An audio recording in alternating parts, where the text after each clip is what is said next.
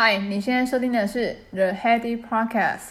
这一篇我想跟大家分享很久了，从大学开始做简报，研究所再到现在业界公司的简报，原来不说简报的眉眉角角真的还很多。还记得我第一次大学上台报告的时候就被我们老师给问哭了难怪有研究报道说上台简报比死还可怕，这是真的吧？因为如果对一些没有经验，然后你还没有被训练，或者是你自己没有什么经验值的人，真的上台简报真的比死还可怕。那这一期要分三个部分来跟大家讨论，会先分享七个如何准备简报的 tips， 再来分享上台简报最重要的那些事情，最后要分享参考的一些 reference 跟 video。 今天讨论有兴趣的话请继续收听。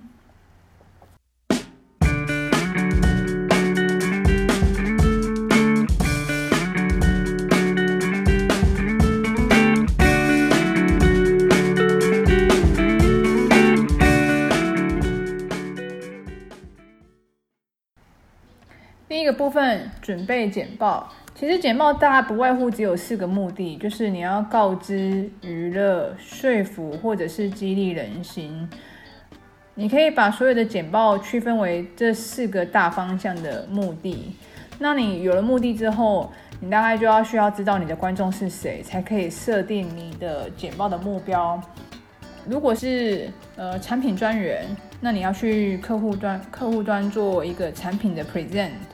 你要先了解你的观众是谁，主要是要了解说你要报告的人是跟主管还是跟研究人员，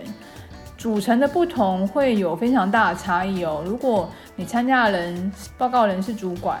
可能主要的方向就会诉求说这这一个设备可以带给公司多少的利益和它的一些成本，然后有没有什么可以就是帮帮助公司的一些方向。价位可能就是主管会比较在意的事情。那研究人员的话，其实会比较倾向于简单操作，然后容易明了，有没有比较好的 service， 这是研究人员会比较在意的事情。所以知道你的观众是谁，你就可以关关系到你的简报内容的准备，跟你要搭配的衣着。那衣着的部分后续会再稍微提到一下。开始在制作你的简报之前，你得到一个题目，然后说你今天要去哪里报告。制作简报之前，就是不要一开始就打开你的 PowerPoint， 就是稀里糊涂把你的资料全部 input 到你的那个 template 上面。其实你如果稀里糊涂把资料全部都就是先 fit in 进去再筛选的话，架构会有一点松散。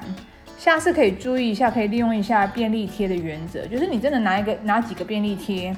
把你要呈现他们遇到的问题先先贴出来，遇到什么问题。然后你有呃市场上面有遇到什么样的状况，市场的分析，那接下来就是你的观点说啊这个问题以我们来说的话，我们会怎么样去做解决？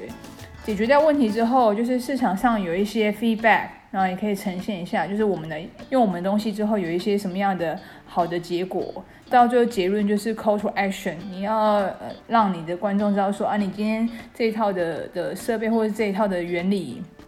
可以帮助到他解决到一开始提到的问题。所以前后顺序你可以先用三分钟的架构来呈现说你要去引导出来的主题跟方向，不要让你的故事跟就是重点太发散。如果一开始就打开 PowerPoint， 就囫囵吞枣的把一些资料全部都塞进去的话，你会发现有的时候你真的会东说一个西说一个，然后到最后重点就是会没有办法集中，你可能想一次想要带入太多的重点，那不是一个好事情。所以一次的重点就只讲一个，那或者是一个分下来两两个左右，那也就够了，不要讲太多，就是杂讯这样子。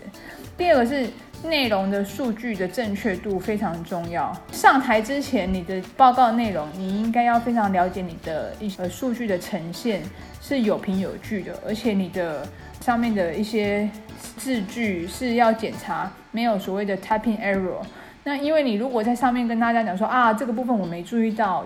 呃，如果及时发现你还讲出来，那其实是可以被接受没有错，可是这个的确会影响到你这个报告者本身对于观众的一个信赖度，因为你连最最基本的 typing error 都没有检查，更何况是你一些报告给他们的数据到底准不准确啊，会让人家产生疑问。第三个是数据图表的整理，便利贴里面的那个数据的图表整理，你要怎么呈现，其实也要思考一下，不要一直用很多的图表来呃搪塞你的所有的页面。就是如果是选对有效的视觉元素，会让你的听众非常深刻。数据少的话，你就用纯文字，例如说你今天要说 百分之七十八 的人都这么认为，你就直接打上 百分之七十八， 会来得比较直接一点，不要用圆饼图再画一个七十八比上 百分之二十二， 然后说、啊、百分之七十八 的人都这么认为，这样子就会有点失焦。那你倒不如就直接跟大家说，因为你数据就其实就只有 百分之七十八 嘛，那你就直接用一个数据 百分之七十八， 然后那个字用大一点，这样会来得更就是更直接的刺激。这样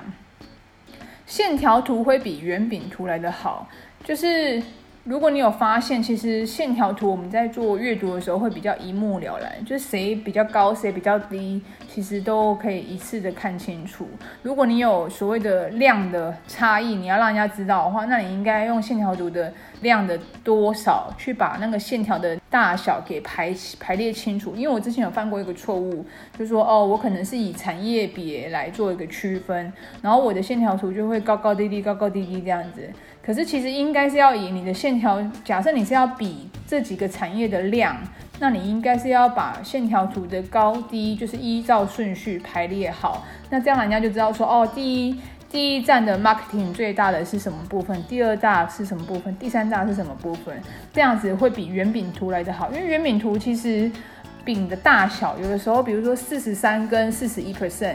你就很难比出来吧，因为那个饼大小你还要再仔细看一下，除非它特别有注记说哦，这个是 百分之四十三， 这是 百分之四十一。 Google 图表的整理术这边就有讲说，其实线条的图会比圆饼图来得好。不要使用那 P P T 里面的那个立体柱状图，这个部分有的人会想说啊，我可能就用立体柱状柱状图来就是显得好像我对这个报告就是有一些设计感，其实这个会干扰观众的视觉。高低就是一个比如四个一个图表有四个柱状图，那你四个用这四个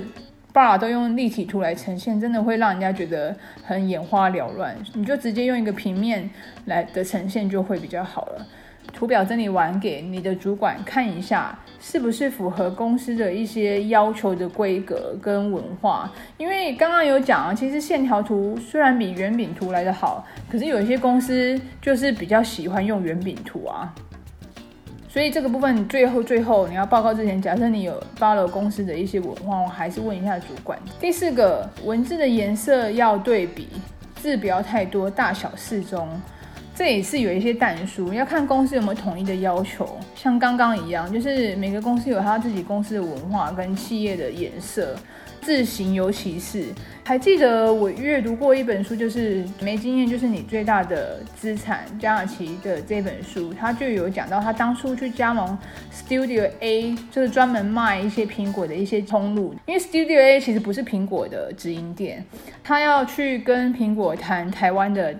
经销这一块的话，其实苹果对于它的一些字形字体黑色的深浅都有被规范，光是它的一些 logo 的 marker 的黑色的深浅就被退了四五次吧，他自己说。那我觉得这个其实每一家企业尤其是有品牌形象的都特别注重这件事情。第五个，了解你的简报环境，是不是你可以用的 visual aid， 就类似像 video 的播放啊。如果我们是在办公室，其实我们都知道我们的会议是有一些什么样的配备，可是往往你可能有一些会议是拉到外面的饭店去举办的时候，你不晓得饭店会提供什么样的设备，可以可不可以搭配你这个 video 的播放，这个你就要提前的测试这样。第六个，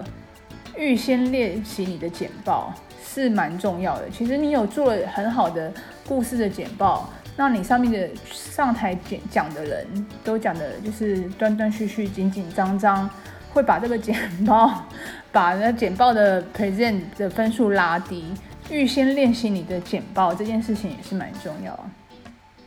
我们的那个就是训练讲师也有说 Steve Jobs 当初的苹果产品发表会是很重视的，他在两周之前就会把场地租下来，让他练习在台上简报的感觉。连这么大咖的公司，这么大咖的人都是练习练习再练习。那当然我们如果是要做好一个简报的话，那你真的要把自己的呃练习的程度提高，就是做一个最好的 present。 这样你可以跟朋友，你可以跟家人练习，做一个吸引人的开场，再做一个漂亮的 ending。 就连卡内基都有说啊，好的简报其实不是天生来的，他们一定是被训练出来的，所以这个部分其实练习是蛮有用的。最后一个，第七个，除了练习之外，你可以录下你的 video， 就是你的 demo video， 让你的家人帮你在你练习的途中，就是让他们拍摄一下你在 present 的一些肢体语言、声音、声调，然后让你知道说，哦，原来我用那么多的赘词，或者是原来我都没有在看我的观众，这些都是你从你的 video 可以知道的一些事情。这样，这是第一个大部分准备简报的一些小细节，可以供大家做参考。简报当天怎么穿着，其实这个是一门艺术啊。衣着的话，其实衣着的选择合宜是一个蛮重要的事情。像我们很多客户都是实验室的人员，他们都穿的比较类似像 polo 衫还是一般的衬衫，你如果穿的西装笔挺打领带进到那个场合，最突兀的还是你本身。所以你要去跟人家报告，你要知道你要今天去参与的与会对象他的一些穿着的一些习惯。假设你是跟董事长跟主管报告，那就另当别论了，要注意你的报告的观众是谁，那你 的, 你的衣着就要比他高一阶，你要比他更重视一点点。男生的话比较好处理，男生的话就可以用洋葱式的穿法，你可以用一个白衬衫，再搭一个，假设要再正式一点就再搭一个西装外套，再正式一点就再顺便就带个领带就把它打上去，就这样就解决了。可是女生就是会比较辛苦一点，因为女生出了门就定生死。我的做法的话，其实也就是假设我今天也是穿一个丝质的衬衫，衬衫之余你还是准备一个小外套，西装的短版的小外套，也是像男生一样，就是如果今天还是遇到了比你位阶比你高的人要听你的简报，还是说公司公公司的年度会议，那你就是再披一个短版的西装外套，就算是显得是已经是最正式的穿着。可是唯一的重点是不要喷太浓的香水，有淡淡的香水是很迷人的，可是太浓的香水会让人家倒退三舍。因为我有一次去跑客户的时候，有一个客户，其实因为我本身平常没有喷香水的习惯，那那个客户在我进门之前他就有一个立牌，就是说喷太浓的香水请勿进入。我想说，哇，是哪一个是哪一个业务就进进人家门里面，就是香水浓到让人家受不了。所以喷太浓的香水真的也会让人家太反感，淡淡的优雅的花调我是觉得会比较不错。那你一定会想啊，你看 Steve Jobs 在那么全球发表会这么这么重要的场合，那他还是穿他的那个羊毛领毛衣配上牛仔裤，不是吗？拜托，人家是 Steve Jobs， 不对，他是他的 icon。他如果穿白衬衫配西装裤，那不是你我们不是觉得更奇怪吗？所以这些衣着的穿着之外，这些东西是你还没有建立起你的威信，就是或者是你是一个不知名的人物，在你那个产业界，那你当然就是要穿的正式一点，然后穿的就是高别人一阶，人家才会知道说，哦，你这个 somebody 在做 present 的时候，其实你是有你的专业度的。如果你是这个地方的权威，还是说你这个你走进来，人家都知道，哦，你是谁谁谁谁谁，人家都已经认识你，或者人家都知道你是这个领域的一些就是 icon 的话，那你就可以穿你自己要穿的。可是如果你今天是这些人物之外，那你还是严谨一点，穿你应该穿的。这是穿着的部分，穿着部分搞定，那就开始就是要注意，就是你的就是简报的开场。简报的开场的话，其实介绍你自己，其实要用比较深刻的开场来做一个介绍你自己，让人家印象比较深刻，说，哎，这一个跟上一个简报的人不太一样。可能往往如果是产品发表会，还是他的简报可能是一整天排了一串的人，那你如何在一整天里面给人家耳目一新的其中一个人，那你就要想一想你的开场让人家如何印象深刻。因为你如果一开场前三分钟或前五分钟 catch 不到人家的注意力或重点，那你这个这一整场就废了掉了。那我比较印象深刻的开场是我们就是自己在内部的一个就是 training 的时候，我们有一个专员，他就是有讲了，就是他就是用他自己的呃耗材去搭配别人的机器。那他讲这件事情的时候，他就把中文字鸠占鹊巢大大的打在荧幕上。那老外其实就蛮有兴趣啦，就说哎、欸，这这个是在讲什么事情？就是他这样子就会吸引到就是该吸引的一些注意，然后又不会显得太冗长跟太离题。所以我觉得这个 opening 的开场要做一个漂亮的介绍不太容易，你需要花一点心思去想一下这样。那在简报中你的 key message 要带到，不要到了最重要的重点的时候你含糊带过，那这就蛮可惜的。因为有的时候人一紧张，像我紧张我也会就是一直念一直念一直念一直念，就把这些我该念的都念完。 maybe 我的声调是够了，声音起伏也是 OK， 可是 key message 就藏在我的那个一整串的一些想要叙述的那个文章当中，那就变成是说没有一个重点的突出。所以如果是讲到 key message 的时候，最好做个停顿，就是让人家是知道说哎、欸这这个地方跟之前跟跟后面讲的一些语调啊，还是一些停顿点不太一样，或者是你就直接说啊，这个是这个演讲的重点就在这里，你也可以这么说。Closing 结语总结，总结也蛮重要的，就是例如说你是产品的发表会，那你就要把握最后的总结，告诉观众为什么要买你的产品。Call for action， 呃，有一些 hint 给你的观众说哦。在我的简报之后，你你可以得到一些什么样的讯息？给别人有用的讯息是一个比较好的简报，不要浪费别人来听你的简报的时间，因为一个人听你个二十分钟，一个人二十分钟，十个人就两百分钟去了。所以 call for action 带给一些你观众一些新意跟一些他产品可能会用得到真正有效益的东西。简报当天我这边有一个连结是 ten body language。Tips for presentations 这个部分你有兴趣的话，你可以点点进去看一下，我会把这个 link 放到我的 show notes 上面。这个部分的话，其实它就有说，呃，演讲当中的一些 body language， 你可以去详细看一下。不过我觉得最重要的是，呃，里面有讲到说 control your voice 最后一点，我觉得这一点最重要，因为声音的大小，其实你有足够的声音。的量出来，人家才会注意，而且不要不要含一颗卤蛋讲的不清不楚，或者是太快，或者是语调太低，低到让人家想睡觉，或者频率太一致也会让人家想睡觉，没有一个停顿点也会想睡觉。所以你的语调要像我们在做，你不用说像演讲这样子，就是抑扬顿挫，可是至少。抑扬顿挫的精神要表现出来，就是在你的语调上面要有大声、小声、停顿到自然的一些发表，然后配合你的手势。哦，手势的部分特别要注意哦，你手势你不要用食指去指着任何东西，不管是指着你要指着 whiteboard 也好，那还是你要指着你的观众，都可以用食指指。如果真的要指，你要怎么指？用手掌打开，然后五指并拢。这样子去做一个示意就好了，因为你手指去指着别人，其实这个是比较没有礼貌的事情。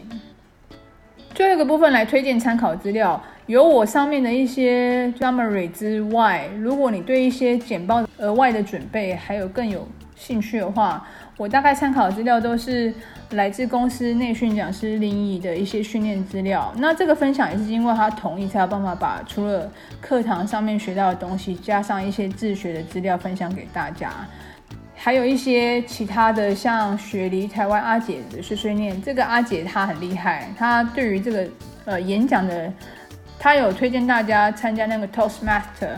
台湾也有相对应的机构，可是我还没有找机会去了解。我想等明年忙完会给自己挑战去试试看这个部分。他在第八十九集跟第一百五十二集就有都有讲到演讲比赛的一些小 paper 啊和肢体语言的资料，那我觉得都是实战经验的真心分享，大家可以上 podcast 去找找看这样。那另外一本书我推荐给大家是 Google 图表简报术。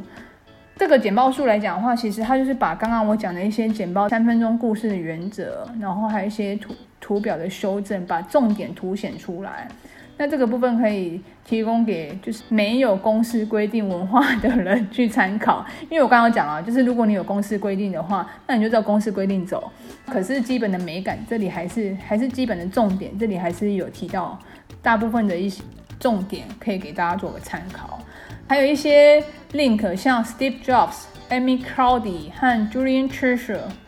永玉阳，就是 Toastmaster Speaking、Public Speaking 的 winner。那这个部分我会把这个这些 link 也都放在我的 show notes 上面，给大家做个参考。整理的资料分享给大家，希望大家听完之后可以不用再害怕上台简报，一起练习成为简报高手吧。谢谢你今天的收听。